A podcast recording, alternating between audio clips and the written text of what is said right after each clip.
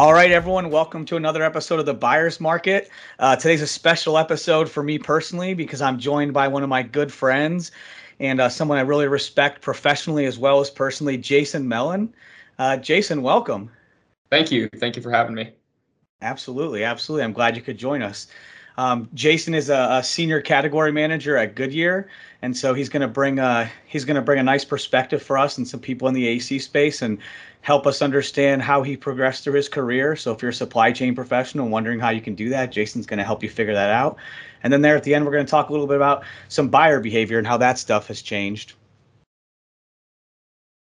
Excellent. Excellent. Yes. Thank you. Thanks again for uh, for having me. And and just to clarify, as uh, you know, during this discussion, the views that that I express are mine and not necessarily reflecting of the uh, the views of Goodyear. So I appreciate you having me on today, and uh, let's get started. Awesome. So, uh, do you mind telling us a little bit about your current role, and then after that, we're going to back up and uh, let's talk about how you got into this space. Sure. So, I, like uh, like you mentioned at the start, I'm the uh, global category manager for MRO. So, MRO is a lot of the the pieces and parts related to equipment that uh, um, that's that's in today's uh, manufacturing environment. So, how I got here, so I, I started out at Kent State University and and uh, had a business degree in um, a business degree and a minor in marketing. So I really didn't know it at the time that I went to college what I wanted to do. So uh, my family is was predominantly in business, so I, I, thought a business was a pretty good way to go.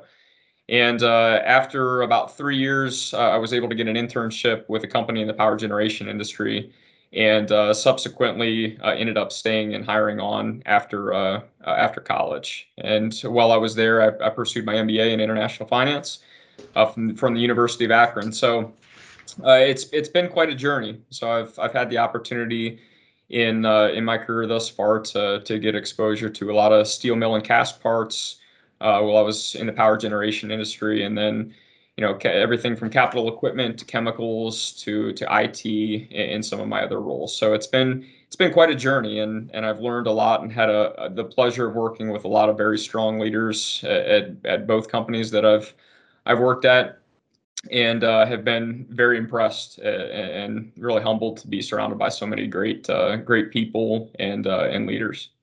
Awesome, awesome. Uh, you mind if we go back to the beginning a little bit there, your um, your time in power generation? So, um, what got you interested in supply chain? That you're like, hey, I want this to be my career.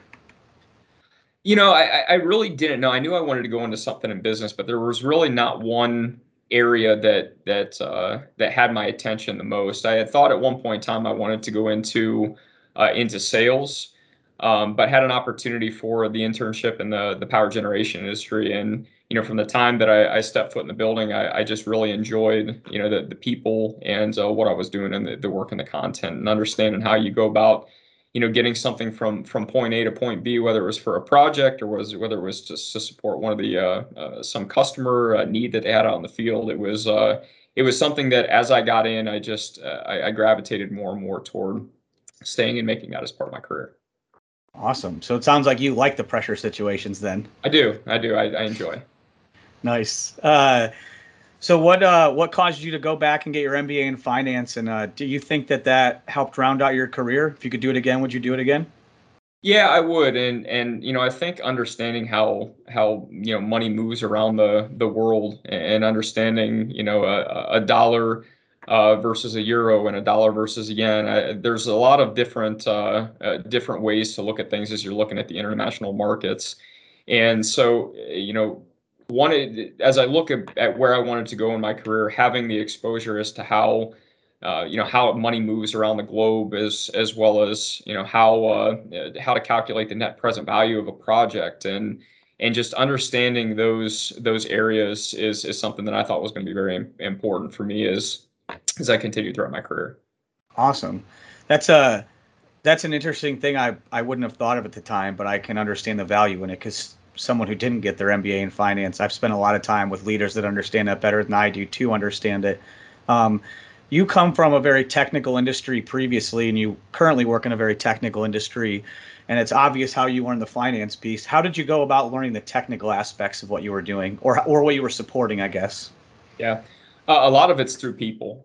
Uh, you know, my my approach has always been we're in a people business, and, there's a lot of people a lot smarter than I am as it relates to this specific areas. So my focus has always been, and even going back to some of the uh, the roles that I had when I was in college, uh, working in uh, uh, in various industries, is you know there's so many people that that have so much knowledge that if you're willing to to really take the approach of learning, it's it's it's a quick way to learn a lot in a very short amount of time. Awesome. So did you would you go spend time with them in the field or just through conversation in the office, trying to help the people that are that are starting out a new career, maybe in a support function? I've always believed it's really important to understand the main part of the business, but I I, I see people struggle with that. So how how did you do that well? A little bit of both. Uh, you know, meeting them where they're at. I mean, if they're out in the field, if they're in plants, or if they're on sites, I mean, that's that's where you got to go uh, to to get firsthand knowledge of of the topics. So, um, you know, whether they're sitting in the office, uh, uh, uh, you know, a short walk down from you, um, you'll learn a lot more being in person and talking with people than you will, you know, sending them an email and asking them to explain. You're uh, you're the you're the second guest in as many episodes that have said the same thing. Uh, we just recently had someone on from SMUD that that said a very similar thing where hey, pick up a phone, go talk to somebody. I know young professionals like to communicate through email, but it's important to know people, and it's glad right. to hear that you reflect that same thing. Absolutely. Um, so I know a little bit about your career history. So uh, I'm interested in you went from a big company to an even bigger company, and so uh, do you mind letting everyone know uh, what kind of when you were thinking about that? Were there any things you were concerned about? Were you excited about the change? What went into that? You know, if there are other people out there thinking about making the same move, what went into your decision making and obviously you're happy with it so it worked out. Yeah yeah um, there was a lot that went into it and, and, and i really enjoyed what i was doing before before i joined goodyear but you know as i thought about you know my, my career and the opportunities that i had in front of me it's it's one of the reasons why um, uh, why I chose to join Goodyear is is it it felt like there was a lot of opportunities for me to continue to grow my career and it's it's something that uh, um, uh, you know I'm glad that I made the decision when I did, and and I'm I've been very pleased and and really excited that, of all the opportunities that I've had since I've been here. So there there's always going to be anytime you're changing companies, whether it's going from you know a big company to a bigger company or a big company to a small company, there's always going to be that inherent apprehension of you know the the unknown, but you know, one one quote that I had heard uh, a long time ago is that you can't cross the ocean until you're willing to lose sight of the shore, right? So, so as you think about that, you, you know, you have to take chances in life, and and and I did, and I'm very happy that I did so. Awesome. Um, so, uh, you had a good reputation at your previous employer before you started at Goodyear. Um, from someone who's also switched jobs later in my career, I know that was kind of a difficult thing when I started. How did you go about establishing your reputation in your new place of employment? How did you form relationships? Can you help people understand that? Yeah, I, I, like I had mentioned before, I mean, we're we're in a people business. Wherever you go, it's all done through people. And you know, I didn't know a whole lot about uh, about this industry before I joined it, and and so really taking the the approach of being willing to learn and being a continuous learner uh, that's the way that that I approached my my former company and, and the way that I try to approach everything in, in my career, whether it's you know changing roles within within the same company or changing jobs you know to a different company in a different industry is you have to be willing to uh, to learn and you have to be willing to ask that question. You have to be willing to be a bit vulnerable in things that you don't know. So that's a that's an approach that I've always tried to take in anything that I don't know or understand is really trying to take that that genuine and authentic approach and establish a relationship so that way when you have questions in the future you have contacts and, and resources not only in your industry but others that you can go to to ask questions and and rely on on your network that you've built awesome um, and so I assume those relationships helped you also move through Goodyear and to get to the position you're at. And um, I can only imagine how hard it would have been if you would have taken a different tack. So I definitely agree. Um, I don't want to. I don't want to get. Uh, I don't want to get too deep into your current role because I know that's something we can't talk in great detail about. But is there anything? Uh, is there anything about what you're currently doing or when you transitioned roles at Goodyear that you can share with people that that might help them in their career journey? Any piece of advice? Yeah, I mean, I, I, go back to to being a continuous learner, and, you know, there's lots of of uh, and let's just take a general example. So so let's say that that you're going into and you're starting to uh, to source like uh, um, uh, paper towels and you know nothing about paper towels you have to be willing to do the research and you have to be willing to to read up on industry news and articles to to be able to um, uh, be smart enough and and and have enough information to be able to make good decisions. So. Uh, the, the feedback and, and recommendations and guidance that I would I would give is just be willing to learn in, in anything that you do. Be willing to ask the questions because there's somebody that has knowledge, you know, in, in the industry that, that you can find. So work on building out your network. Uh, absolutely make sure that, that you continue to ask questions of the people that, that have firsthand knowledge of that and be willing to learn. Awesome. Awesome. I appreciate that. Uh, so um, I think that's really sound advice for all the young professionals there. And I liked how you mentioned, you know, you when you're when you're on an unfamiliar subject, you do have to do the research and learn your own behaviors. At Engaging Perspectives, we talk a lot about that with our clients about providing buyers like yourself with not self-serving information, but information that actually helps your potential clients learn about the industry, not just about yourself. So it's uh, I feel like that's an that's a place where if you're listening to this and you're a company, if you do things the right way and you legitimately help people, you're more likely to get business than if you do everything self-serving. So um, that uh, that's really good career uh, path, Jason. I appreciate you sharing that with us. And now we want to move into uh, a little segment that we call uh, buyer behaviors, uh, how buyer behaviors change rapid fire. Um, so if, if, you're ready, we can get going. Let's do it. Awesome. So I, I, know the answer to this, but maybe if you could elaborate on what you can or can't. Uh, do you perform your own research prior to making a buying decision? Yeah, it's it's a great question. It's a great question. I, I believe that doing your homework is important to ensure that you're making the right decision. Um, and the great thing about today's market is there's there's content all over the place in the internet. So in an information-rich environment that we live in, uh, there's many sources of information that that uh, you can go about obtaining. So it's it's really not that difficult if you uh, uh if you take the time and and uh, prioritize doing your research.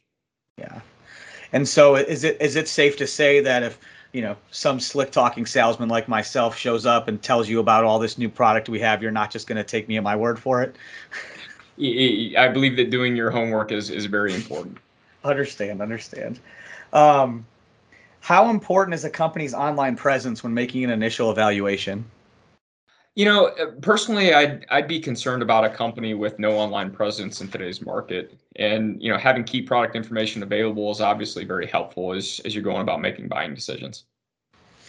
Awesome. What's the best thing a potential supplier has done to get your attention? Uh, that's that's another very good question. Um, you know, I can't discuss specifics, but I, I find it very helpful when a company offers me a genuine approach in trying to to determine fit on their end uh, and and if available to help solve a problem that I may have. Appreciate that. Uh, what's the worst thing a potential supplier has done to get your attention? Um, I really dislike uh, lots and lots of emails and continuous follow-ups. Um, you know, you know, if there's opportunities, we'll definitely be able to connect. But that's that's one of the challenging ones is email after email, uh, and I don't find that very helpful. Yeah. So you don't want to be in all the marketers drip campaigns where they send you emails twice a day to try and stay front of mind, huh? it, it's a challenge. We we all have a lot of work to do, so it's it's a challenge. I can understand that. Um, what traits do you look for in a strategic supplier? Again, I can't get into specifics on that, um, but the things that I generally look for include, you know, open and active uh, communication, um, problem resolution and, and project execution to make sure we're getting things done uh, are the big things. Awesome. Um, well, that that's it for the rapid fire questions. This has been uh-huh. a this has been a pretty short and sweet interview. You're uh, you're very efficient with your story. Very efficient with your answers, which I think all of our listeners appreciate because I can ramble a little bit. It's nice to have someone who's concise on here. Um, but before we let you go, you've been very successful, and I, I know that you do have some uh, good routines and habits. And our listeners are always interested in what other successful people do to maintain their success. So, what's your best routine or habit? I think writing things down. You know, for me, it's always you know what gets what gets written down usually gets gets measured and usually gets done. And uh, then always seek input from from the team. I mean, not one person is is going to know, and, and I continuously rely on the teams that I've had to to help me learn more. And then always be a continuous learner. You know if you're willing to take the approach of learning from other people it's uh it's usually the best way to go i'm i'm a little surprised that you mentioned those you didn't mention running at all or exercise or some of the other things i know you're very passionate about yeah those are some of the the fun things as well um, I, I can vouch that if Jason doesn't run, he can become a little bit cranky. So I'm going to say that's also one of his secret, uh, secret positive routines and habits. Um, thank you, Jason. It was great having you on here. Uh, Absolutely. I, I, can't thank you enough for taking the time, and uh, um, yeah, hope to have you on again in the future. Uh, for everyone else, uh, hope you'll tune in next time and uh, listen for another episode of the Buyers Market Podcast. Have a great week, everybody. Thanks, Matt. I'll talk to you soon.